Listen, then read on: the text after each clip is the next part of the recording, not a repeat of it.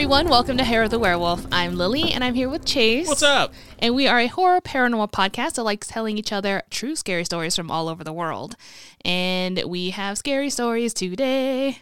Yeah, well, I mean, we're actually recording earlier than normal. We, we usually record at night when everything's spooky. But uh, no, we're middle of the day right now. But that hasn't stopped Lily from busting out her wine. Okay, when you say middle of the day, it makes it sound like it's 11 or noon. It's like 5. Yeah, So- yeah, it is like five. It's so fine, guys. most people are getting off work. So yeah, I just see the sun up, and I'm not used to it. hmm Not at least when we're recording. Uh, I'm just doing water today, keeping cool. My birthday's up and coming. I may drink on it, so I'm just savoring that day. Looking forward to it. But I am happy to mention that we finally saw the horror film Smile. It's now on Amazon Prime Video for any of you that are subscribers, so you don't have to pay for it more than, I mean, I guess you already pay for Amazon Prime. So, after our stories, at the end of the episode, we are going to have a quick discussion about how we feel about the film, thoughts, things like that. So, if that interests you, stick around for that. We are going to keep the discussion after the stories because there is every chance that there's going to be spoilers and whatnot involved. Right. And so, we don't want to ruin it for anyone who is wanting to hear the stories and none of that. So, and uh, I guess without further ado, because I don't think there's any other major I don't think. news. No, we're so boring. Okay, here waiting we go. Waiting for warm weather, and that's about it. So, Just sadly waiting inside. jump into your story. Okay, so for my story for today, I got the Trans Allegheny Lunatic Asylum, which is also known as the Weston State Hospital. So you asked me the other day Yeah. when we play this game called Left 4 Dead 2 all the time, like every single day we play this game. Yeah, we're a little weird. And when we start one of the levels, Lily's like, "Pay attention to the sign here." And we start in this forested level. Yeah. And it said like Allegheny or Allegheny. I It's can't pronounce it. Allegheny. Allegheny. Yeah. And I was like, "So is that right related to your story?" And you're like, "It is." I still don't know why, but Yeah. that's in there. So Well, here's here's what happened. So I thought it was, and then I googled it later, and the national forest is actually in Pennsylvania, and this is in West Virginia. So they really don't have anything in common except for the actual name. Oh, okay. Yeah, But we don't know which one, or is the one from the game the one that's the That's national the forest? national forest. Oh, okay, so, so- yeah. Oh well, I I'm tried. still gonna pretend that they're the same. Perfect. Me too. Uh, so the uh, Trans Allegheny Lunatic Asylum is located in Weston, West Virginia. This hospital was in operation from 1864 till 1994. The construction had which actually, actually, does seem to be a pretty consistent Yeah. time frame for asylums and uh, penitentiaries. Like for It's some reason, it's like mid 1800s, and then they made it all the way to like the 80s and 90s, which I find terrifying because I was barely alive at the time, but I was. And I'm like, But we were still had this archaic barbaric crap. oh yes, All right. oh yes, and you will learn more about it. the construction actually started years before, but it had a halt because of the little thing called the Civil War. So, but it It's finally small. opened. It was just a little thing. It's fine. Now, the building is a Gothic style architecture based on the Kirkbride plan. The design was named after Thomas Kirkbride, who believed the design of a hospital could help heal patients. It's specifically based on the theory that mental health can be healed with natural light and air circulation. The architecture has a mm-hmm. bat winged style floor. So instead of like a large square building, it's more elongated so that way it can maximize like sunlight and airflow oh, going Okay. into each room. I mean, I the whole concept there is is there's way too much to talk about, and we shouldn't waste uh, a lot of time talking about it. But I will say, hospitals with lots and lots of natural light are always the ones that make me happier. So, Well, yeah, of course. so there's got to be at least some level of truth to a happy environment, at least helping people who are sick. Exactly. I agree. I totally agree. It also meant to be very self sufficient. So it had a farm, water system, and a 600 acre property that allowed patients to kind of roam freely. Damn. Patients would also help maintain the property and were taught how to make their own clothes and other trades that could possibly help them when they left the hospital so they're not just like living on the streets or something. Sick. Despite these open and free concept, the hospital also required its patients to be separated from anyone they knew personally. So patients were be, would be boarded with strangers and they weren't allowed to receive outside gifts or mail. I thought that was kind of weird Mm-hmm. Mm-hmm. because like, you know, knowing and loved yeah. ones that are out there is kind of like helpful to your mental health, Definitely agree. but maybe they were like, "No, you have to focus on you. Yeah. Don't like let the outside world that made you sick make you sick inside." I don't know. Right. I don't know. We'll see. Patients were admitted for a variety of reasons, like asthma, depression, schizophrenia, drug addiction, alcoholism, um, and basically anything that seemed problematic, things that you might actually need help for. But that are a lot of people wouldn't consider mental diseases now. Um, well, like they're kind of just everything. Like you need help, Yeah, come sure. here. You might be sick, like drug addiction and stuff like that. That they could help you with therapy or and like you know lock you in a room so you don't get drugs or whatever. The ultimate goal. All right, Yeah. all right. Um, however, the hospital began admitting people for even broader, more ridiculous reasons like laziness, seduction. Seduction, huh? yeah, being superstitious. Chain me to a wall. I'm basically number one patient here. Just kidding. they, um, but also they included domestic troubles. But this does not mean abuse. It means like the husband cheated on his wife. The wife didn't take it well, so he put her in a hospital, kind of thing. Um, not very cool, obviously, but it was basically a way to get rid of a family member you might not care for so much. gotcha. As long as they could pay, the hospital accepted them. It's not too difficult to see how the hospital would eventually fill up so quickly. My daughter is seducing people and drinks. Send her to the hospital. Send her. Oh my god. The design of the hospital was meant to hold up to 250 people, but by the 1950s, it housed 2,400.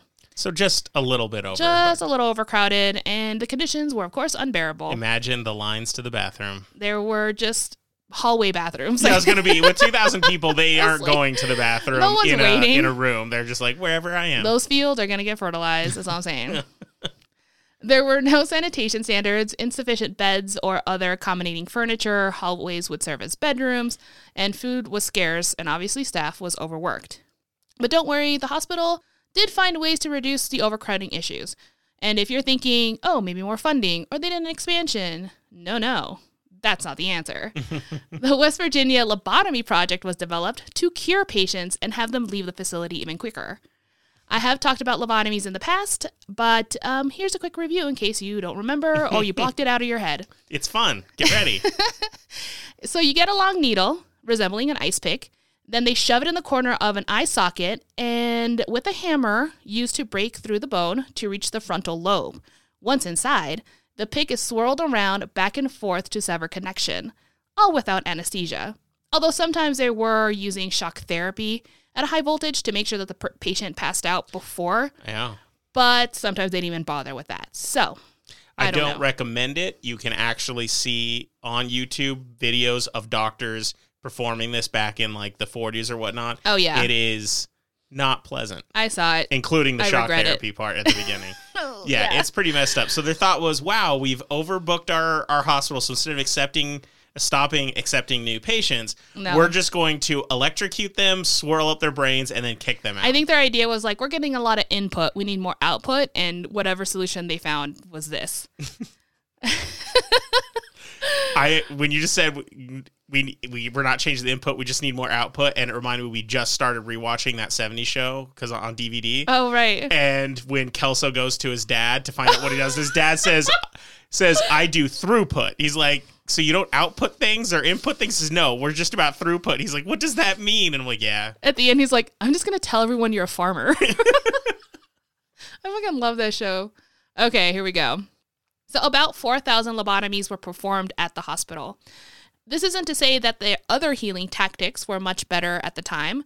For example, they did bloodletting, which is when a physician would withdraw blood or treat to treat or cure an illness. sometimes with leeches. Sometimes they use leeches. That's a more antiquated, although I it's all antiquated. Actually, we know now it's healthier to use leeches. so the funny thing is, we still have that. It's called phlebotomy, Mm-hmm. and but it's used for obviously like when we actually need know certain blood disorders Yep. or whatnot. But yeah, it wasn't just random. Like, oh, you're depressed, bloodletting. there are definitely some good purposes for it today that do not fix any of the issues we used to use it for in the past. Mm-hmm. So if someone's cutting your blood or if if someone's taking blood out of you because you have a fever, don't listen to that person. They're crazy. You need to go to a real doctor. Make sure that they're not from 1864 first, Exactly. and if they are, then you know why. I personally like my doctors to have been born at least in the 20th or 21st century. Yeah, well, they they're Oh, right well, at the age where they yeah. could just barely do it because if they're born in 2000, they'd be about 23 now, which means they should have enough education to be a doctor if they went straight if for they it. The smartest doctors, They'd have to be really good. They had to be really good, yeah. Let's see. So insulin shock therapy, aka insulin coma therapy. This is when they would be injected with a large dose of insulin to cause a coma that could last up to several weeks. Mm. This was a popular method for schizophrenia. Confinement cribs were used to separate the more violent patients. Mm. They actually look surprisingly like regular cribs, as I found out the ones that they would have used anyway. They had, except the difference is they actually had a top, obviously, Oh, to sure, lock them in. sure. And yeah, it looked just like a crib, totally fine for a baby, but not a grown adult. Restraint chairs were also common. The antiquated version would have looked a lot more like an electric chair. It had restraints on the wrist, ankles, waist, shoulders, and neck. So they were like not going anywhere. Totally. Despite these horrible threats, they didn't always work, and violence among patients increased, leading to casualties not just between the patients, but against staff as well. Sure. It's also important to note that a lot of violent patients were intermixed with people that were there because, I don't know, they had like a speech impediment or something. You know what I mean? Like they weren't well separated based on illness or severity. So everyone was kind of like, it was Yeah. a Wild West. Considering what I've already heard about the hospital, this is not a surprising piece I'm not surprised, but just to add to the horror here. Patients were murdered, staff would be sexually assaulted, and there was even a nurse that went missing for two months. What? Her rotting body was eventually found at the bottom of an abandoned staircase. Wait, okay, so not like not like in a bog half a mile down the road or anything. No. She was in the building. She was in the entire time. and you're saying someone's missing and they searched the building and this building is so whatever that in 2 months of someone being missing they couldn't find her in a stairwell that existed in the building. Right. So also what I'm getting here is that maybe they just assumed that she quit or they didn't care and they weren't like looking and they're like, "Oh, she has been missing. She couldn't be at the hospital and then eventually was found." I don't even know if they even bothered to look in the hospital. Man. It's awful. In the 1980s, they tried changing which patients were admitted as a final attempt to reduce population. Even though the numbers did go down, the quality care was still very poor. Despite some antiquated curing methods that had since been banned, unruly patients were still being locked in cages or chained up against walls or just like basically treated like animals. In 1985, the Charleston Gazette did an article that exposed the maltreatment towards patients. The inspector found the place, quote, dirty and unkempt. Patients were left naked, confined to dirty wards with bathrooms smeared with feces, end quote. You. One would think that this article would have caused change and improvements to the hospital, some sort of embarrassment, like, come on, people Something. something, um, but it didn't. The poor conditions continued all the way into the 90s. Seven years later, in 1992, the Charleston Gazette covered another story, again reporting on the abysmal conditions, and also covered a story of a patient named Brian Scott B., who committed suicide but wasn't discovered until eight days later due to neglect. So they weren't even going to check on him probably anyway. That's messed up. And then they were like, oh, we should see what this person we locked in a mm-hmm. room eight days later. Oh, he's dead. I wonder why. That's so messed up. Yeah. Many patients never got better and would end up spending their entire lives at the hospital, eventually dying and buried in unmarked graves. There's no records found on how many people died, but it's estimated by historians that it might be around 400 to 500 people. I did see another number where they said it could be up to 2,000 people buried at the cemetery, but I'm guessing that these were like documented and Totally. then, but there's so many more that weren't, so we don't know. Finally, the hospital closed down in 1994 after a new law on patient treatments were passed and the fact that the building was falling apart. They were just like, Oh, that too. that too. Uh, we can't keep going. So here we go. After closing, the building remained vacant, but on occasion would open for events like church events, fairs, and tours. And just like any abandoned building, random people would sneak in, and you would think, oh, just like vagrants or teenagers or blah, blah, blah. You know, you're thinking of like Yeah. horrible people. of course. well, actually, uh, county police officers snuck in to play paintball. This happened in 1999, and they ended up damaging all four floors with paint. What the heck? Yeah, they actually did get in trouble, and it led to three of them getting dismissed. Wow. So, you know, you're like, oh, yeah, bad teenagers with their like spray paint or whatever the paintballs. paintball, something like that. But now it's like, it's cops. Um, in 2000, there were efforts in converting the building into a Civil War museum that included a hotel, golf course, but that fell through. And that did lead into a committee being formed to preserve the building and to hopefully find a decent tenant. Well, I mean, let's think about it. Commemorating one of the most deadly events in U.S. history by putting a memorial in a very deadly building where lots of people died. there's some sort of poetic similarity there, but it almost feels like an injustice to the people who died in the building because they're forgotten. I mean, they're kind of forgotten. I think if they did a, a memorial or like some sort of museum that honored everyone, that's fine. Mm-hmm. But the facility actually was a base camp for an infantry, I guess, like during World War Okay. or uh, the Civil War. Okay. So it was like actually important to Yeah. the war for a while before it even became a hospital. In 2007, the hospital was auctioned off for 1.5 million. The new owners opened it up for fall festivals, historical tours, and paranormal tours. Today, according to the website, there are many different types of tours you can take. So there's the historical and different types of haunted tours. Just one that lasts, I don't know, a couple of hours where you can like tour the place. And they also do overnight haunted tours. Yeah. And that brings me to my hauntings. Excellent. It's all building up to It's this. all building up, man. The haunted stories that have circled around this place started a long before the hospital even closed.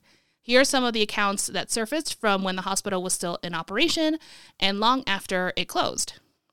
Staff members would quit after being there for a couple of days, claiming something was scratching or following them when they were alone. Hmm.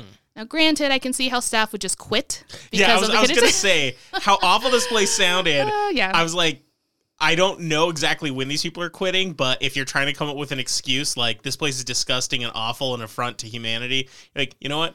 I'm going to just say a ghost is haunting. it was me. a ghost. I gotta go. but I mean, I think it could have been. I mean, there were staff that obviously did work there long enough, and then some would come and be like, "I don't know what is happening, but everything about this place sucks," and then new, just left. new life goal. You and me need to quit a job and blame it on ghosts and just see how it how it goes. Let's see how that goes. I can't work at this McDonald's, yo. It's, It's, haunted. and scare everyone as The you nugs leave. are scratching me all night. As they walked down the hallway, they would hear gurneys being pushed down right behind them, and there would be no one there. Crying, laughter, and guttural screams would be heard in rooms no one else was in. Now, one thing to note is that the walls were specifically built to be two and a half feet thick, so it would be dense enough to muffle the patient's screams. Mm, So hearing the screams already would be weird if there was someone in there. Totally.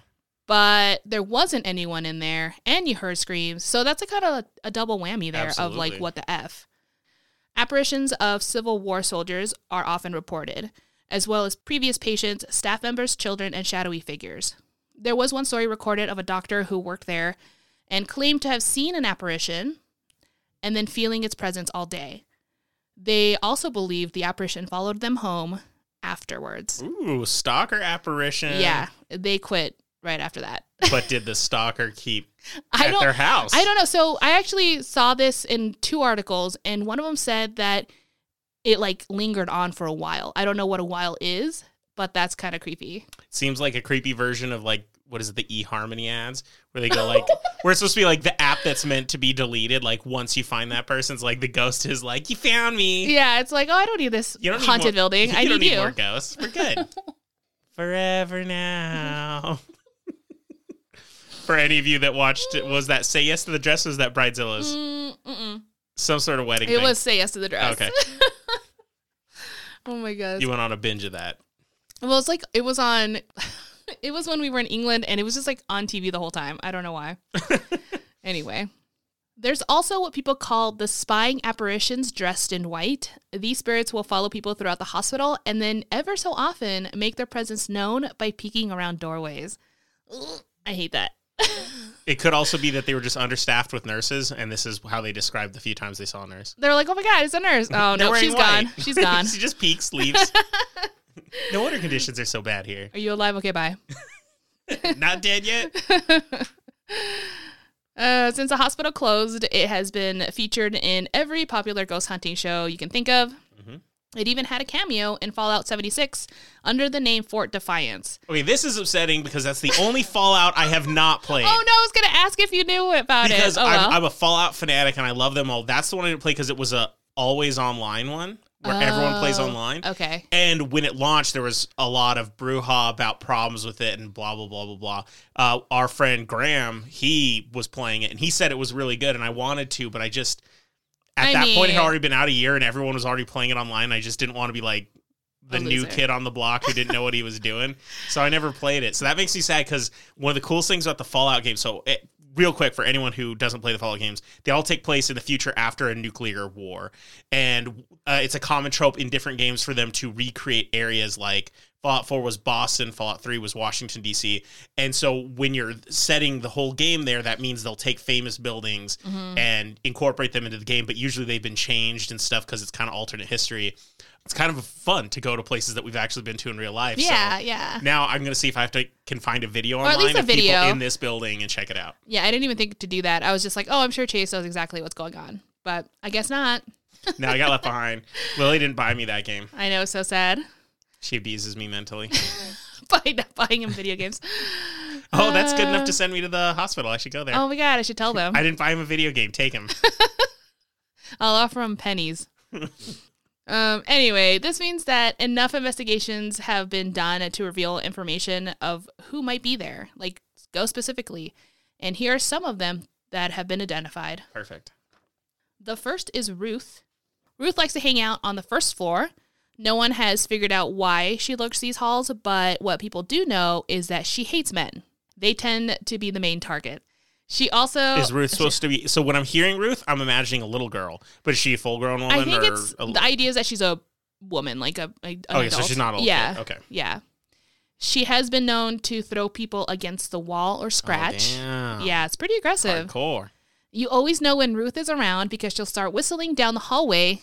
That is, of course, if she decides to give you a fair warning. Oh. On the second floor, which is in Ward 2, there are a couple of ghosts that haunt there.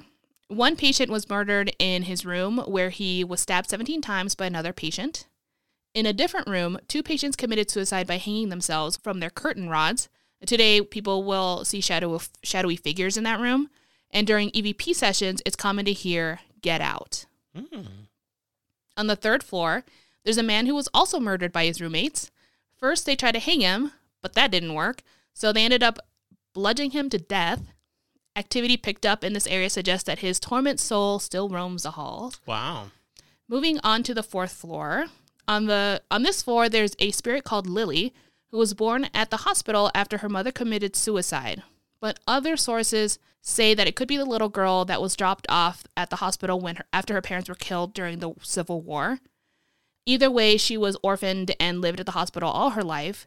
Unfortunately, that life was short after she died from pneumonia at nine years old. Mm-hmm. She likes to hang out in the room located on the east corner of Ward 4 that people call her playroom. In this room, you'll see plenty of toys left for her to play with. Investigators have captured her crying and laughing. She is known to be very mischievous. For example, she would throw her toys around and whisper in people's ears. There's also an EVP capturing her saying, Thanks for the snack. so she kind of like has some fun, but So unfortunately, she's the nice one. She's very nice. She'll be like playing tricks. She might like poke you on the knee or things like that, you know, what little kids might do. So she's not threatening really in any way. Conversely, there's an evil spirit that people call the creeper. The entity has been seen crawling along the floor, almost like it's dragging its body around at an accelerated speed. That's disgusting. that bothers me. yeah, so you have like Lily who's like super cool, and you're like, oh, this isn't so bad. And then you have this other ghost who's like dragging its body, trying to scare you. I mean, it's very weird. So you really want to be It's an careful. eclectic haunted it's a very site. eclectic, yeah. There's a ghost called Jacob Ayers. This spirit will walk down the hallway looking for his beer. During an investigation conducted by the Ghost Hunters team in 2008, they learned through the admissions paperwork that in 1892, Jacob was admitted to the hospital for alcoholism and for being delusional. He would roam around the hallways asking everyone to give him his beer back, convinced people were hiding his alcohol. And you can hear that through EVPs, which I thought was pretty cool. I mean, a little sad, but cool. So he was an alcoholic. Yeah, yeah, that's why he was at the hospital. Aw. so hearing all these stories, you know, the people who hung themselves and now they're shadowy figures and the alcoholic who died there and everything, it really makes me really worried to die in a really sad place. Yeah, right. Yeah. Both and I mean that both in a physical location but also a mentally bad place because I'm just hearing all these stories that makes me wonder what if I'm stuck there. If I do that, it's kind of like just try your best your to get own- through this and get out of here. Yeah. Because you don't want to be stuck here for eternity. It's yeah, it's like in your own torment and you never moved on. Not in the living and not in the dead. It's really disturbing. Anyway, yeah. So here are some other ghosts. Um, I don't think they're uh, specifically restricted to any floors or anything, but that they found through investigation. Sure. There's a ghost called a Muriel who was murdered in Ward C. She was strangled by a piece of cloth that was found around her neck. Before she was murdered, she was tied to her bed by her hands, waist, and feet. It was revealed by her roommate that committed the crime after she confessed to it, saying that she committed the murder because of improper advances that were made towards her. So these are like kind of things that people picked up, like mediums, is what I'm saying. Yeah, yeah. Okay, I hope you. I hope I made that. and I would say that's a very believable kind of horrible thing to happen. So Yeah. I, it doesn't. it doesn't surprise me. Like I can believe how this could be true. Yeah. Jim James is a ghost that had been that has been heard asking for a cigarette. Mm. In fact, one of one way to get this ghost to talk is to offer him a cigarette. Nice. If you don't have one on you, the tour guides actually provide them for you, so you can kind of use them as incentives. Hey. Yeah. But then what happens to the cigarette when you offer it? Uh, well, I mean, like you might catch her on EVP or like some sort of activity. You might hear something. That's I kind of what I mean. the assumption is they're obviously not. There's not going to be a floating incorporeal oh, cigarette going around. So my assumption then is they offer it and then they give it back to the tour guide. So these tour guides are like got some like cigarettes that have been handed or offered like 300 times. I mean, and possibly, unless they're gonna smoke them later, which would be weird. tour I don't guides. know exactly. Maybe they're fake cigarettes. I don't know.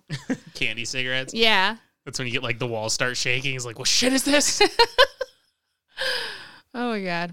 Uh, so those are kind of like the big highlights and the hauntings that happen in this place. Uh, I also have some reviews for you. Perfect. My favorite part. the favorite part. Seriously, I think I want Uh. most of my stuff to be reviews, but that I think would be a weird podcast. It would be a weird. Maybe it probably would be. So Willow M said, "I went on the daytime paranormal tour. A ghost scratched me. Five out of five. Donald Kaseji, 2001, says, So we came as a group of 14 and we all experienced a lot of things happening with our electronics. I saw a quote unquote mimic or clone of someone who I thought I was following and he disappeared.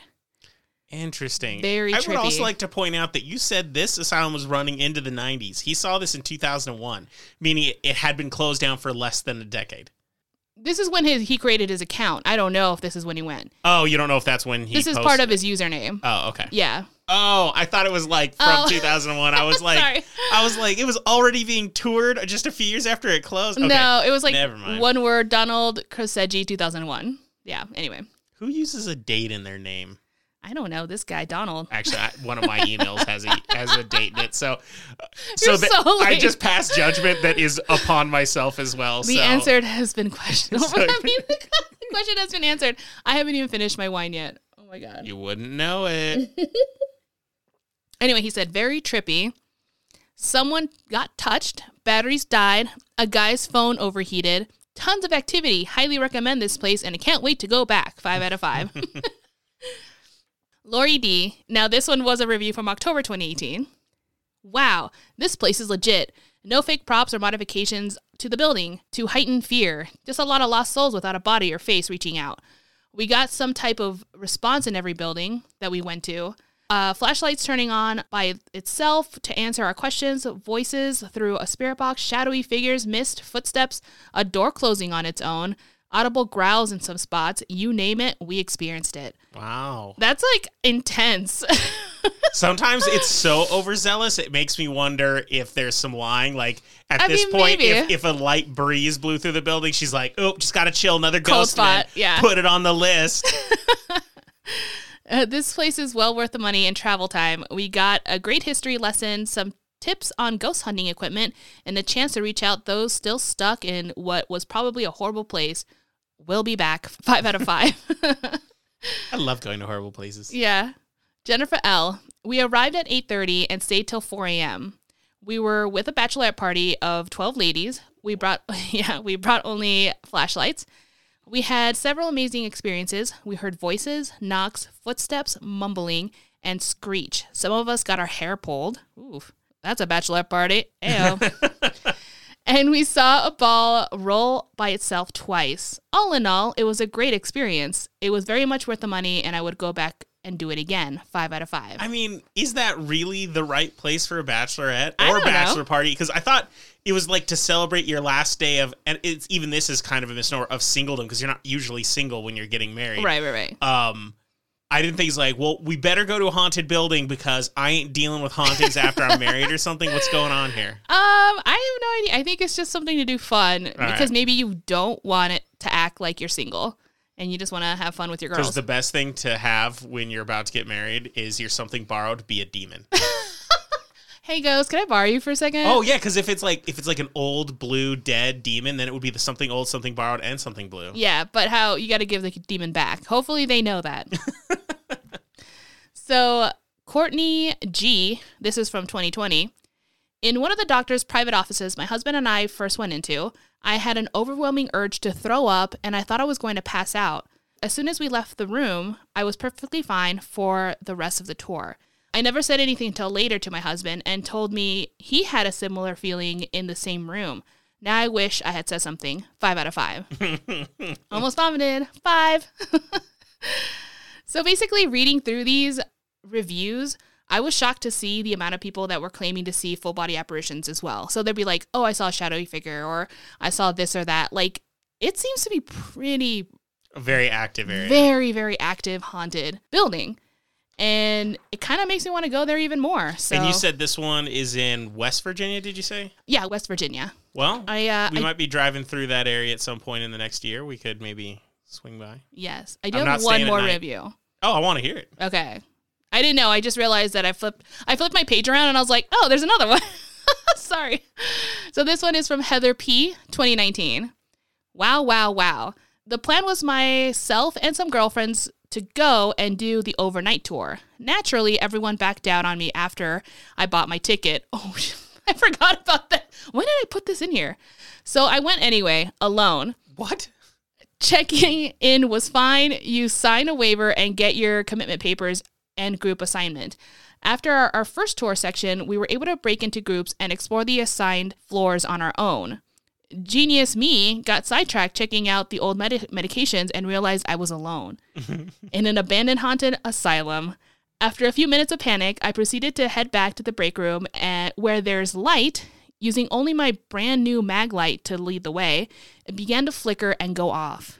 Really starting to freak out, I hightailed it to safety and I arrived in the break room grabbing a drink and stepping outside for some fresh air with the others.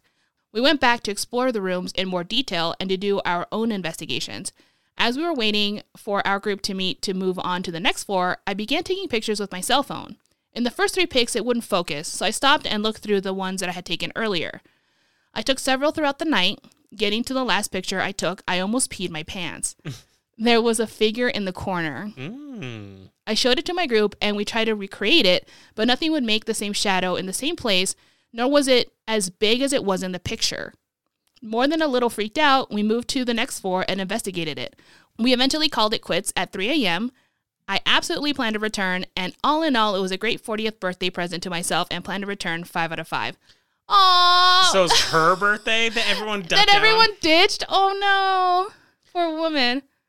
Yeah, if someone wanted to go to a really haunted place for their birthday, I probably don't know if I would go, but I would tell them But you ahead of wouldn't- time. I wouldn't. I wouldn't like wait until the end and ditch it. I would just be like, yeah. Or you wouldn't say yes and yeah, then be like, I'm not, no. I'm not doing that. Well, I hope if she does go back, she goes with better friends. That's all I hope. Absolutely. But yes. So now I'm finally done. This is the end of my sorry. So are we supposed to go there now? yes, we Hang out? we absolutely will. I don't want to do it overnight.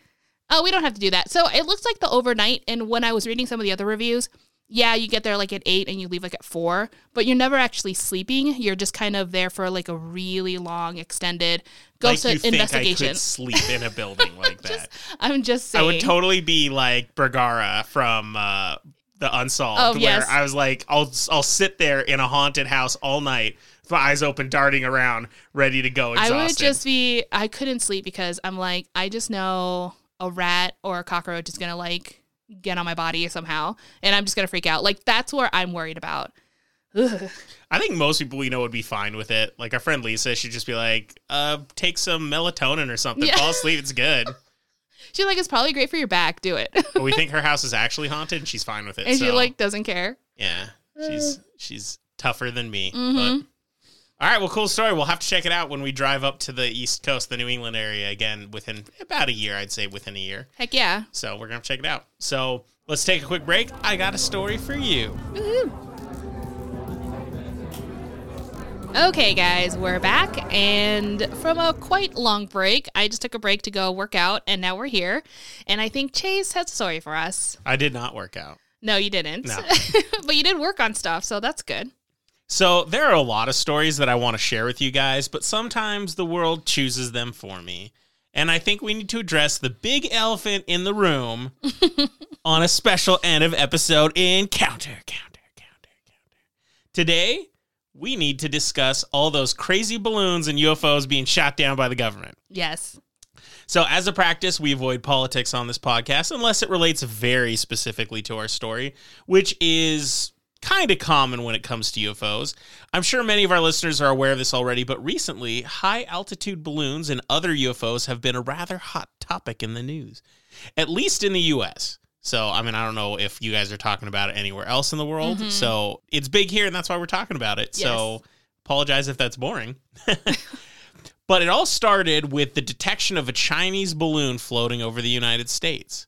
China claimed it was a weather balloon that went off course, and the military shot it down after it passed over South Carolina, kind of as it was going over the ocean. Yeah. And although most of the information is being kept secret, as you would assume, the Pentagon has officially stated that it was indeed a surveillance balloon. In the days following, several other objects were detected above North American land, all of which were also shot down. The only problem is officials claim they haven't found the remains of any of these other three objects yet. Huh. One of the objects was shot down over Alaska on February 10th and is claimed to have fallen into sea ice, and recovery operations have commenced. They are trying to find it. Okay. Another, which was described as a radar anomaly, was shot down February 11th over northern Montana. And the final object was shot down over Canada's Yukon territory. This object was octagonal in shape and had, quote, strings hanging from it with no discernible payload, end quote. Although nothing has been confirmed or recovered, one theory has come to light. The Northern Illinois Bottle Cap Balloon Brigade, and that is their name, were tracking their globe trotting balloon in the Yukon area. It went missing in action on February 11th. So we- we totally shot down these guys' little balloon. Oh my God. Now, I'm sure conspiracy theorists and ufologists are in fervor over this information. This excitement probably reached fever pitch when senators were given a classified briefing on the objects, after which Senator John Kennedy didn't know there was yet another Kennedy in office. Like, how many of these are there, by the way? So, Is it relation? No relation? We don't know. at this point, I don't know. I didn't look into it. Once Probably. again, I tend to avoid politics in a deep fashion, but Yeah. so a Senator John Kennedy said in an interview, quote, lock your doors tonight, end quote. What? However, Was he laughing after he No. said that? Or No, he was, was like serious. serious. Oh my what? yeah, however, it should be noted that the White House press secretary Karine Jean Pierre stated that there was, quote, no indication of aliens or extraterrestrial activity, end quote. so my assumption is if that is true and we're not being lied to, whatever was in that briefing definitely seemed to scare this Kennedy senator dude. All right. I'm glad he was in that room. And although preliminary reports suggest that the other three UFOs were likely balloons or drones created by private companies or educational institutes or a balloon group of buddies, Of a gang. it doesn't change the fact that all of them were shot down with brute force, not something we do normally. Yeah. Considering that our skies are more crowded with flying objects than ever before, the rarity of these objects being shot down should give us pause because it just happened three times. Four, actually. I'd like to think that this was just a reaction to the press attention given to the Chinese surveillance mm-hmm. balloon and that these other three have no inherent significance. I mean, that's the logical train of thought, it seems at least. But I can't help but think that there's a little more going on than we hear. The Tic Tac video, the famous one I've talked about in previous episodes, in which a U.S. fighter pilot is having trouble tracking a fast moving object, comes to mind. We did not shoot that down. We did not try to shoot that down. And we can be sure that it wasn't a balloon with how it was moving. So, what are the justifications for shooting down unidentified objects in the sky? It's unlikely because of danger, because none of the objects shot down seem to have shown any immediate threat or even near mm-hmm. people when they were shot down. And when you take both the alien train of thought and the international espionage train of thought, neither of them really bring comfort because the idea is, oh, it's either aliens or espionage. Both Russia and China have at least publicly announced that they have shot down floating objects in recent days, both of which were described as large and ball like, probably balloons. Probably. Yeah. So Everyone's has- a little paranoid or something. Exactly. Yeah. So has the alien invasion begun? Or are these less scary than we have a predisposition to assume? According to an article on ABC News, around 1,800 weather balloons are deployed every single day. Hmm. As for balloons launched in just the United States, we're looking at around at least 92 every day. Now, these balloons can range in their size, elevation reached, as well as how long they can be up, how far they can travel, all that good stuff. And most typically only travel 30 or 35 miles, but plenty can go considerably farther and be up a lot longer. And that doesn't cover all cases, especially when things go wrong. So the big question you might have is if there are so many, why haven't you seen any in the sky? Chances are you have. And the number of well documented weather balloons being misseen as UFOs is staggering. I mean, think about all the times when people say, I see a UFO, and people just say weather balloon, we roll our eyes. But when you realize that 1,800 of these go up a day, you're like, okay, this is a lot more likely, especially considering a lot of weather balloons are covered in kind of like a foil shiny material that make them It's very reflective. shiny Yeah. and silver. The next time you see something in the sky, think for a second and go, that actually might be a weather balloon because there's probably a shit ton in the sky right now. Because right I think like a lot of people are like, oh, another one, and you're like, well, actually, there's like 82 deployed apparently every single day. So yeah, maybe. Yeah, so maybe. I think the big issue is that Roswell kind of ruined it. Sure. Because like Roswell is a big conspiracy where a lot of people think, you know, that absolutely was not a weather balloon. A lot of other stuff happened. So people are now going, oh, the government just says weather balloons. Well, that's also their fault. It's like, okay, is. but you said it was, and it obviously wasn't. So you kind of lied to us, and we don't believe you now. Exactly. Yeah.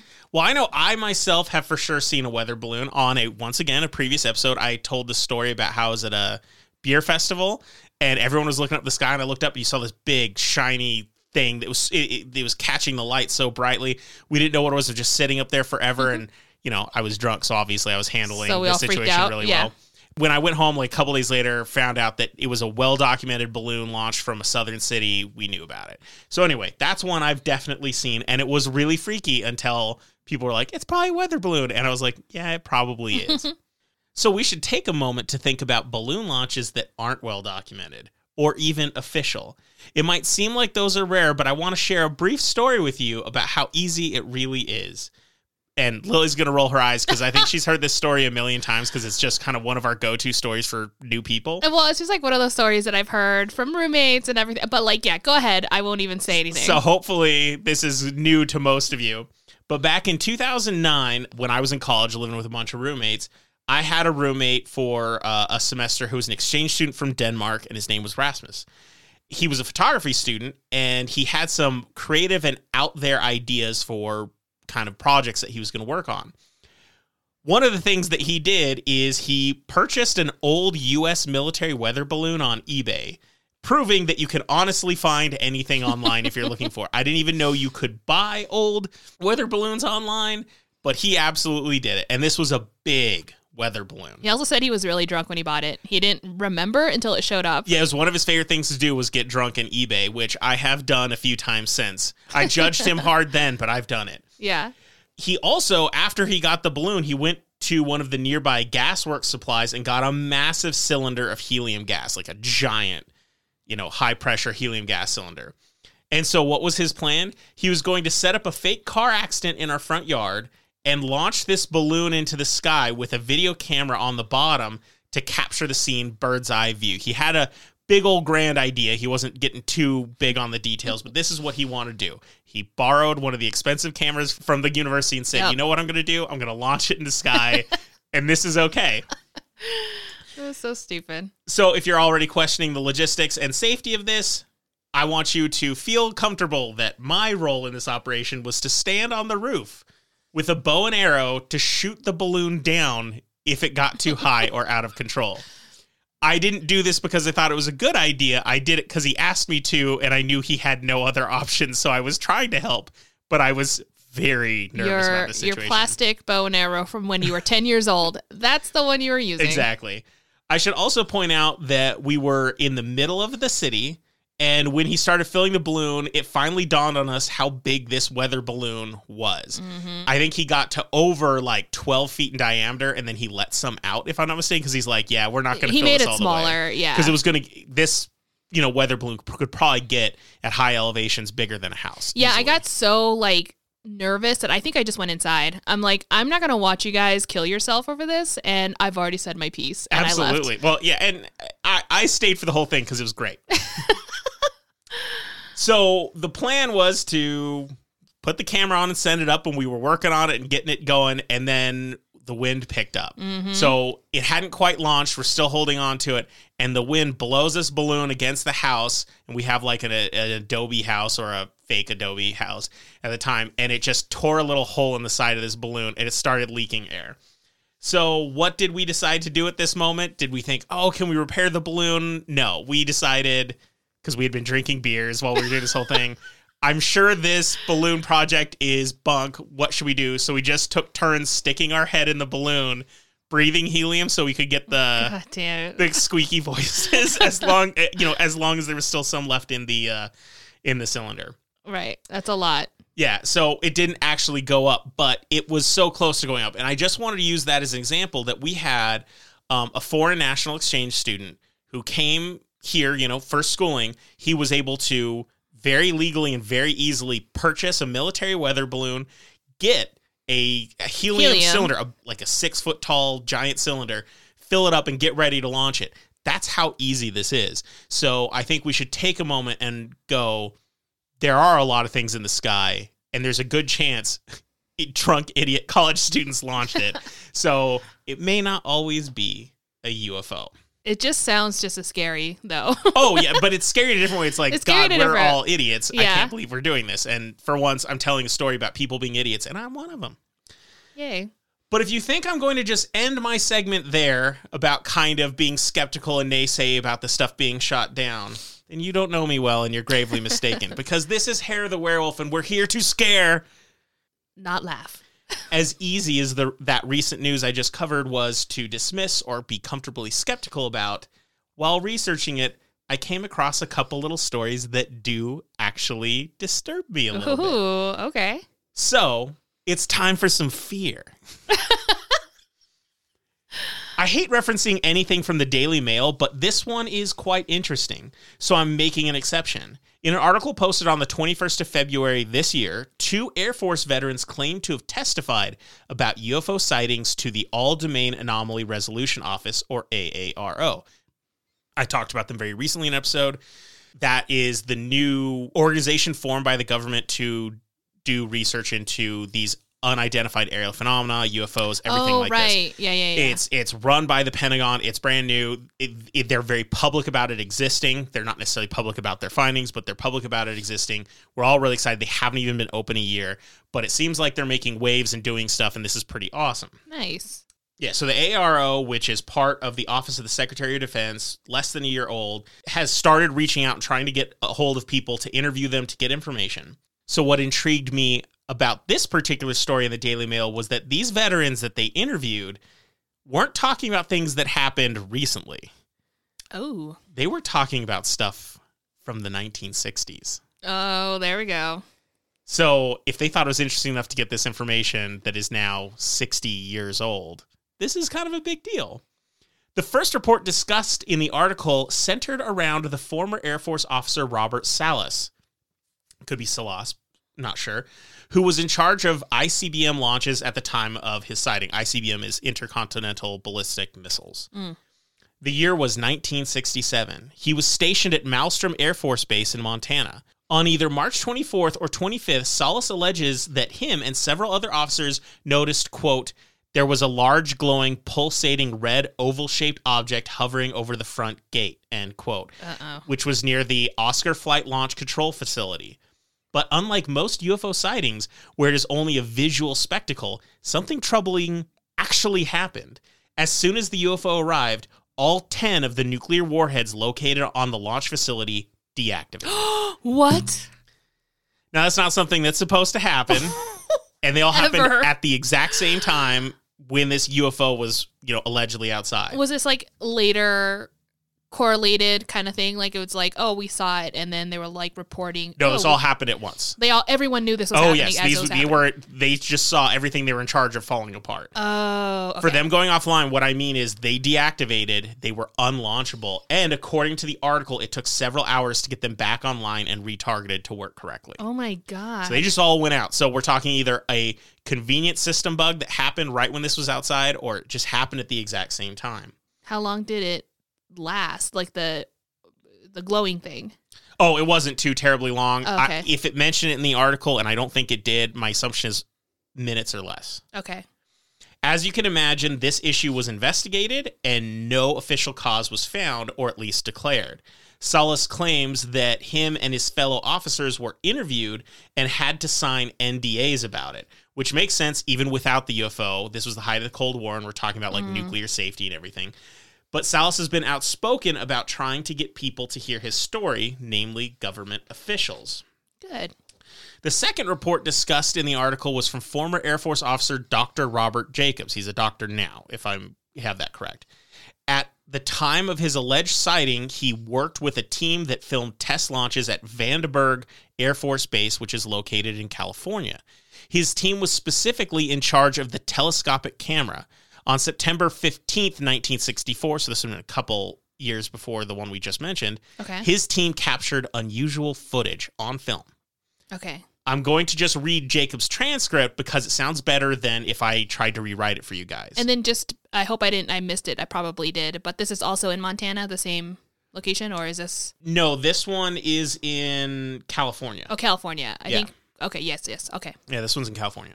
All right, so here's the transcript of what he said. Quote, we watched the third stage burn out, and into the flame came something else. It flew into the frame and it shot a beam of light at the warhead. now remember, all this stuff is flying at several thousand miles an hour. So this thing fires a beam of light at the warhead, hits it, and then it moves up, fires another beam of light, goes down and fires another beam of light, and then flies out the way it came in What? and the warhead tumbles out of space. The object, the points of light that we saw, the warhead and so forth were traveling through subspace about 60 miles straight up, and they were going somewhere in the neighborhood of 11,000 to 14,000 miles an hour, which this UFO caught up to them, flew in, flew around them, and flew back out. Oh my now, god. I saw that. I don't give a goddamn what anyone else says about it. I saw that on film. I was there. End quote. oh shit. Yeah, I like that. I, I- yeah. I want to point out that this guy's a, a doctor, and I don't know if that means medical doctor. I think it's like a PhD doctor Sure. or whatnot, but he seems pretty adamant about this, and I bet he's gotten a lot of crap about Oh, it because you don't you don't respond that way. He's very defensive, but he's also very thorough about it. He's like, Yeah. this is exactly what occurred. I'm not just some saying like, oh, we don't know why this was here. Like, we had something going on. This interfered. It's for real. Right. It's so scary. So that's what he said. That that's what he's said after the fact. But right after it happened, Jacobs showed the footage to his boss. Could be Major Florenz Mansmann. That's l- literally the name I'm getting, Mansmann. as well as two CIA officers. A 1987 letter from Mansmann confirmed Jacobs' story, saying they saw the footage four times before the CIA took the footage and, quote, shipped it to an undisclosed location on the East Coast, end quote. He also mentioned in the letter, quote, I ordered Lieutenant Jacobs not to discuss what he saw with anyone because of the nature of the launch, the failure of the launch mission, and the probability that optical instrumentation showed an interference with normal launch patterns, end quote. In regards to the object itself, he claims it was indeed saucer shaped. Oh, whoa.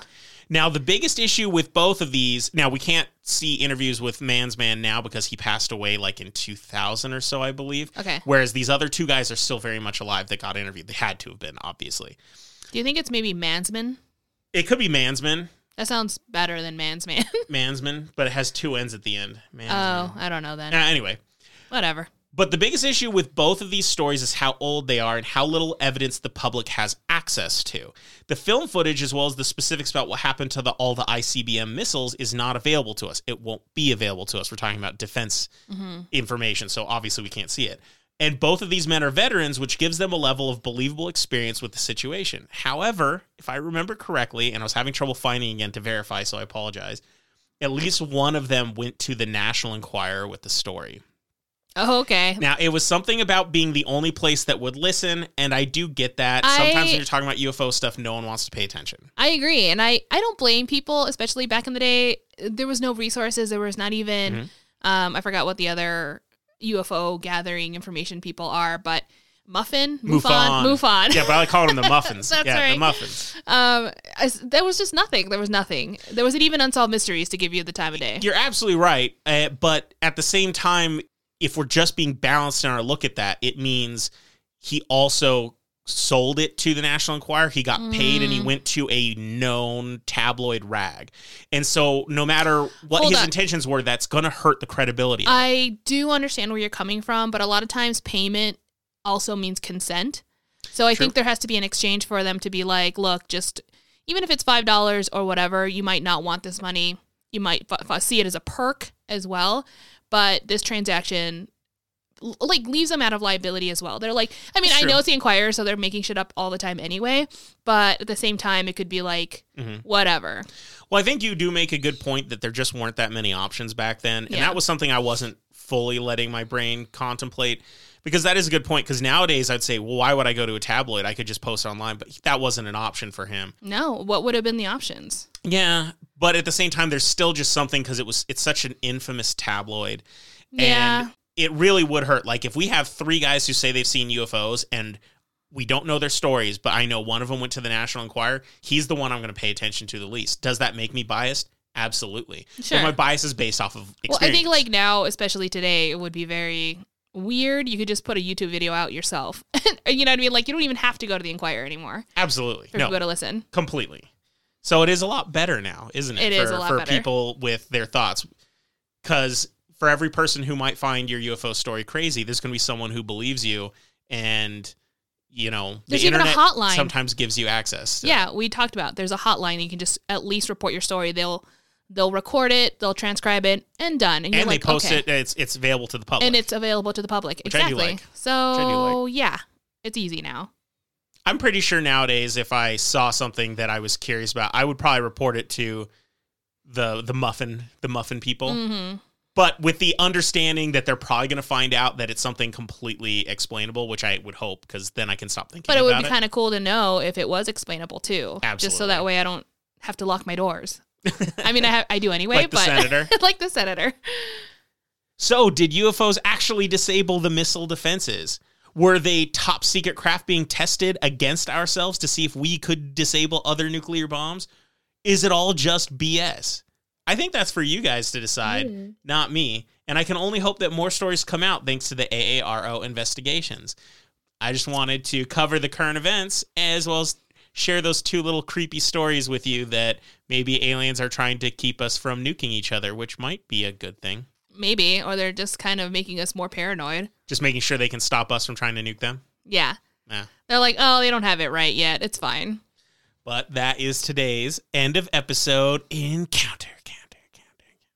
That's one of my favorites so far, I think. I don't know. I really like it. It's like you said, it's current and it's bringing back some old stories that no one else would have listened to otherwise. Yeah, I was a little nervous just covering the recent news stuff because there wasn't anything scary there. But I Sure. do feel since we talk about UFOs, and this is like one of the first time UFO or or UAP and all that stuff has actually been on the national news long enough. I'm like, how could I not discuss it? but I also knew I needed some creepy stuff. So when I started seeing those, I was like, now we have a full story. Now it's complete. And that's what I was going for. So that those are the stories for today. And we're going to talk about Smile. I We're going to talk about Smile. I just Yeah. want to make sure there wasn't anything else we needed to can't- mention. I don't think so. No, I think we're good. Just rolling around. We're getting real close to episode 100. Woohoo. We do not know what we're doing about that yet, but we are thinking about it. So keep that in mind. Yeah. Yeah. Today is episode 90. Never thought we'd make it this far. Oh my so God, this is either. awesome. This is awesome. And so with episode 90, we're going to talk about the movie Smile. Now, we always do our movie month for October, and that was a big new. It had just come out, and we couldn't go to theaters to see it, so we had no way of seeing it. It was too expensive to rent, so we didn't go for it. But we were interested. We thought the trailers looked pretty interesting, but I wasn't like super sold on it. Right. I was kind of like that could easily be a bad movie or a good movie. yeah, when I saw the trailer, I, I really got the whole jump scare. Like, they really push it, obviously, for younger audience, but also Mhm. anyone who just likes that kind of that type of horror that's faster and you know constantly like in your face and that's how it felt in Absolutely. the in the trailer and i was glad about it Yeah. but it was so much better than i expected So, just as a reminder, there will be spoilers discussed here. So, if you don't want the movie ruined and you think you're actually going to watch it, by all means, check out our next episode if it's out yet, and we'll see you then. Otherwise, stay tuned because we're, we're going to do we we don't try to ruin anything, but sometimes we just have to discuss it. So, here we go. So, Smile came out about six months ago on September 30th, 2022. It is the third feature film by director Parker Finn. And for those of you that care about review scores, it has an 80% fresh on Rotten Tomatoes and a 6.6 out of 10 on IMDb, which for horror films we've discussed at honestly depth is really good. anything a six and over for horror is basically It's like an, oscar worthy it's like, a high eight, nine for a normal oh, movie. right exactly because IMDb definitely seems to not like horror, and I and I don't think it's because It's horror fans aren't there. I think it's because fans of anything. I'm I'm a huge fan of so many different things. I'm a I'm a comic book fan. There's video games that are like the more you are a fan of something and you see what fan culture is. Fan cultures are built around hating things as much as they love them. So I think that's kind of where it is. uh yes I will also say I think the best thing about this movie was that I think it's like some of the other horror films, the less you know going in, the more it's going to be able to hit you hard. Because it had been so long since I'd seen the trailer, I couldn't even remember what it was about when we actually watched it, except that there was smiling in it. That's, okay that's all I, had. I absolutely remembered the trailer. I I don't know if, if I would say like the least you know, the better. Not in this movie in particular, especially since the trailer doesn't really give you a whole lot, Mhm. except um obviously this person is hallucinating and seeing people appear a little weird and different within her own perception. So that's and that's what the trailer provided. Absolutely. Yeah. So the film stars Sosie Bacon. I have no idea if she's related to Kevin Bacon or she just has an Hmm. equally delicious name. she plays Rose Cotter, a psychologist who helps people suffering from various traumas and psychological issues. Very early in the film, before they even show the title, she talks to a patient who is undergoing a massive episode. She is seeing an entity that no one else sees. She describes it as sometimes wearing other people's faces as masks and that it always has a smile, but not a pleasant or happy smile, a disturbing and creepy one. After a fit of rage, the patient then slits her own throat in front of Rose, making a very disturbing smile while she does it. After this incredibly traumatic experience, you see the title, and mm-hmm. Rose is understandably upset. Only weird things began to happen to her that mirror what the former patient described. Yeah, so it's like she it's like she caught a cold, like she caught her mental illness, which is very it's a very strange thing to under to, to think, right? Cuz like Yeah. we don't think about mental illness that way unless it's like syphilis. I do, though. Yeah. and and, we're, and I want to go to that in a minute, which is why I uh. think this movie really worked for me. But yeah, exactly what you just said is that it's like she caught this mental illness, which brings about a lot of questions. One, it makes it similar to It Follows because the idea of a mm-hmm. haunting or horror can be transferred between people. One of my really faves. brilliant idea. yeah. But it also makes you question during this entire film. Is she actually crazy and just seeing things, or is this an entity or an incorporeal being Yeah. that is moving between people? I think if you really pay attention into the movie, you really, really can't tell which one it is. Especially, and again, this isn't like a spoiler because this is constant throughout the movie Mm-hmm. where she's having basically massive psychotic episodes. Yeah. Where is it the entity creating this world that she can't escape? Or is it just her own mind Going betraying her? crazy, yeah. Yeah, and you're just like, I don't know, but it's amazing. And I will also say that the idea of a smile being creepy, I mean, there's always the uneasy smiles that everyone talks about, but I would have never thought someone could make a horror movie where people are smiling and it actually was scary. But they kind of succeeded for me. I don't think it's going to work on everybody. Yeah. Uh, but it did work on me. And for other people it works on, it's a pretty unnerving feeling. But I can see how it wouldn't work for others. So let's talk about why I think this movie worked for me. So I don't even think I mentioned I loved this movie. I thought it was amazing. Yeah, I thought I think it was obvious. I thought it was great. I've always had a fear ever since I was a kid about losing my mind. I don't actually know where the origin of that fear comes from, but I always had this fear of going crazy. This mm-hmm. idea that what's going on in your mind is not representational of what's actually happening in the world and you and there's no way of controlling that. I can't think of anything scarier than that to me apart from, you know, dying. Sure. And so losing my mind has always been something that scared me. And for some reason, just as weird as my fear of going crazy has been, I've always had this weird feeling that mental illnesses were somehow infectious. Now, I know scientifically that is not true. I know Sure. that that doesn't happen. I know the science there and I believe it and I know that to be true. But it doesn't change the fact that ever since I was a kid, I've always had this feeling that being around crazy people, you could catch crazy, which I'm sure is something that people are like, I can't believe how insensitive it is. I can't change how that makes me feel. Well, I don't think that's uh, necessarily something that people don't inherently might feel initially, but I don't. So, like, for example, just to not trying to bring back my story, but a little bit, people that were admitted into the hospital, they did say they, once they were released or whatever, they had some sort of trauma because they were around Mhm. such a hostile environment. Yeah. And I'm not saying like they caught schizophrenia or anything, but they might have had to do things to survive and then then themselves are now mentally ill because of such Yeah. horrific experiences that they went through.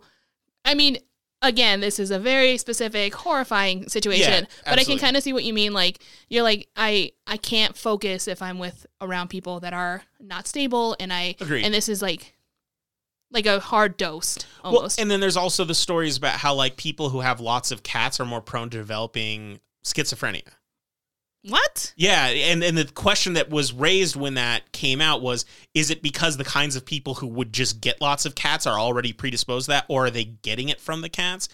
And I've never heard of that. but I- I read that story like 15 years ago and so I don't remember the details. It could have been like one of those, like maybe, but yeah, I don't remember not. the details, but I, I it did not tell me that you know schizophrenia is is contagious or anything like that. Sure. but it, it was still something that spooked me, and so this movie literally took a very irrational, dumb fear I have, a fear that I know is dumb, and they said, "Let's just pretend that's real," and that really grinded my bones, and it scared the crap out of me. And that's one perspective, or you can really believe that you're cursed. yes, This is a supernatural situation. It is not you. It's not your fault. You just happen to be the next target, just like in It Follows, where you're in, you're infected with. It's like a disease demon or like a disease. I don't know, Yeah. supernatural haunting entity. And that's like the one that I was following to begin with. And at the end, I was kind of a little, oh, you never know, like which one it is. Not that I was confused, just, you know, it, le- it left it open for interpretation. but I find both absolutely terrifying. Going crazy or being possessed by an entity are both kind of the end of the road, especially because, as they establish in this movie, everyone who's had it before has died. Yeah, and that's and they die within just a few days of getting it, and they always get it because they've witnessed someone killing themselves. Mm-hmm. And the idea is that everyone who kills themselves is possessed by this entity or mental illness, and it transfers to someone who witnesses it. And so this movie is her descending further and further into a state of terror, be it psychosis or possession, and trying to not die. Right. I think for the most part, the pacing, everything about the movie was really well done. I think one of the things that makes this movie really work is the director has a very It's a, he has a really good eye, u- though. but a unique approach to making an image Yeah. look creepy and unsettling that anyone else directing it or any other cinematographer shooting it would not have looked as creepy or anything. Like he got, he found out how to. I mean, he did. Right. He did exactly, in my opinion, what It Follows did. It did what The Ring did. Somehow, the daylight was not an issue. Like a lot of these all shots were during. in light. a lot the of day. it was during the day, and it was still very scary. It Mm-hmm. didn't need the dark. It didn't need what's in that corner. It was its own entire atmosphere. Yeah. I don't know how they do it in the cinema. Like honestly, I don't know how directors do this, but it was amazing. Yeah, it was a great combination of audio, music, visuals, Exactly. great acting. I mean, the acting in this movie is phenomenal. There's a lot of familiar faces in this that have smaller roles, but everyone does a great job. The the big names that are in small roles and the Oh, yeah. small names that Everyone are in was big roles. great. It was absolutely fantastic. It, I do have one major complaint about the film, though. At some point, what's going on in her head, be it a psychosis or a possession, manifests into a physical entity that she sees and interacts with and I did not find that scary at all. In fact, it looked like it looked like a high school goth kid what? wearing somebody else's pajamas. I would say I will never want to go to your high school if that was the case. Anyway, okay, so here's exactly. the the guy in this movie has that. No, they don't. So I would say that the ending was actually more impressive once I learned a little bit more about it. And this actually just popped up because I follow a subreddit on on Reddit that's horror, and they talk about this movie. And the one thing I learned was, uh, yeah, I guess that's mostly it's not CGI. It's not animated. It's it's like real. Oh yeah, I think that's the same guy who I could be wrong, but he kind of had that long gangly body. I think he was the guy who In played, Rec? Yeah, I think he was the guy at the end of the American version of Rec. I think. Yeah, yeah. I could be wrong about that. I did not look into it. I just assumed because there's like this one guy who is regularly and used he's for creepy often stuff. used. Yeah, Yeah. exactly. I mean, this is what he does. I mean, I'm not trying to again spoil, but the entire thing that you would be like, oh, they probably just did a CGI. No, these are all like real shots. This Mm. is uh, tangible. So I think I really, I love that. Yeah, the movie feels very surreal and out of body experience, but not because you're seeing visual effects, but just because the way the camera is shot, the way the people are moving, the way the, it is lit removes you from reality, but it is also still very obviously reality. It's yeah, so it's not I don't know. stuff. It did a really good job. I recommend it. Absolutely. I want to say other things to people who are concerned about things that they do and don't like about horror films. I can guarantee you this is the kind of horror film that you may love or you may hate. It's either going to get you or it's not. And so I apologize if it wastes your time and, and you're one of the ones who doesn't get. But it should say this movie is not full of nudity. It's not full of cussing. There is some blood because you do see some people kill themselves, but it's not like a hyper violent movie. It's not a It's gore not. fest Yeah. or anything like that. This is a very psychological horror film, and I would say it is a horror film. Oh Uh, yeah. You know, it's not a thriller. This is a horror film. If you find yourself particularly squeamish, with the exception of the scene we already described about the girl killing herself, most of the stuff is not going to make you squeamish, It- but it will make you. It's terrifying. So that's kind of just to give you an example of if you're trying to avoid certain kinds of movies. But I loved it. I thought it was great. I actually can't wait to see it again. Oh I yeah, keep me thinking too. about it I've all the rewatched time. the intro three times now. You have? Yeah, well, I needed to to to kind of just really wrap my head around what I was looking at. Okay, fair. Um, had I known how much I liked it, I would have absolutely gone and seen it in theaters. Not because it needs to be in theaters, but I wouldn't have waited six months. It, this movie was, you know, I think it's going to be kind of like a lot of people talked about other horror movies, like, oh, this is great, and everyone needed to see him, like The Babadook, which we were disappointed in. I think this is going to be in that same realm that it's going to be one a lot of people talk about, and it's either going to hit or miss with people. I but when it hits, it's going to hit hard. yeah. So I'm glad finally one of these movies everyone was talking about hit me hard. Finally. Just kidding. oh, we did see Terrifier too. I don't know if anyone cares about that movie. Chase seems to hit, like it. I think you said this last time. You're like, I think every time I see it, I like it less. And then I almost died inside. But I loved the first one. The second one, I it was a little bit my fault. I watched it while I had quite a few beers, and I think I should give it another chance because it wasn't it wasn't quite there for me. I wasn't fully in my I was I was out of sorts as well. I was not drinking, but people who know me know what I'm talking about, and I fell asleep. So Yeah. I missed I missed like the last third. It is a very different movie from the first one, so I need to give it another shot. I can't fully talk about it because yeah, I, I really I mean, wouldn't know what to I say. do remember you falling asleep, and I was like, should I wake him up? But again, I had a few beers, and I was like, I'm having a good time. I can finish I- it. so I was like, That's the same, right? that's the same. Um, Yeah. I'll tell him later. So sometimes sometimes I fall asleep. Yeah. It happens. It But yeah. happens. But Uh, anyway, uh, we'll give it another shot, and once we've really seen it, we'll probably discuss again. In fact, it might just be one of the movies we do next Halloween. You know, a, Yeah. a double feature day, and we could really discuss. it I mean, then. it's not like I can wait on that one and put it on the list. Although with Smile, I'm gonna watch that again soon.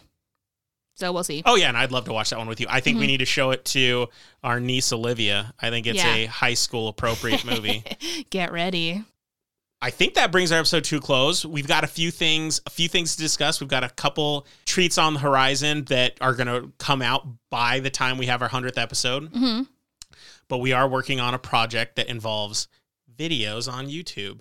So Oh, that's right. Yeah. yeah, so we might be playing video games, horror video games, and doing our commentary during it. It wouldn't be part of the podcast, but it would be hair of the werewolf thing that we put on YouTube for people who are interested in that. Because I know not everyone who listens to podcasts would care to see that. So it'll kind of be a separate thing, but it'll be our wonderful therapeutic voices discussing Yeah. horror while we play you're video like- games and stab things. Man, their voices. I need that more in my life. Well, there you go. Yeah, you could just set the videos as like an alarm clock in the morning, start your day off right. You're like the screeching. just the shaking. but anyway, so few fun things coming between now and our 100th episode. I'm really excited. We hope you guys are here for it and that you guys can give us feedback and let us know what we're doing right. Yay. So thank you guys for joining us at Hair of the Werewolf. If you have any comments or questions, please drop us a line at hotwpodcast at gmail.com. To any new listeners, we hope you enjoyed it and make sure to catch our next episode or deep dive into any of our previous episodes. For our longtime listeners at work or driving, have a safe day. And for those of you that are drinking, we hope your tomorrow isn't too rough, but don't worry if it is, because the best cure for a hangover Is fear. Bye. See ya.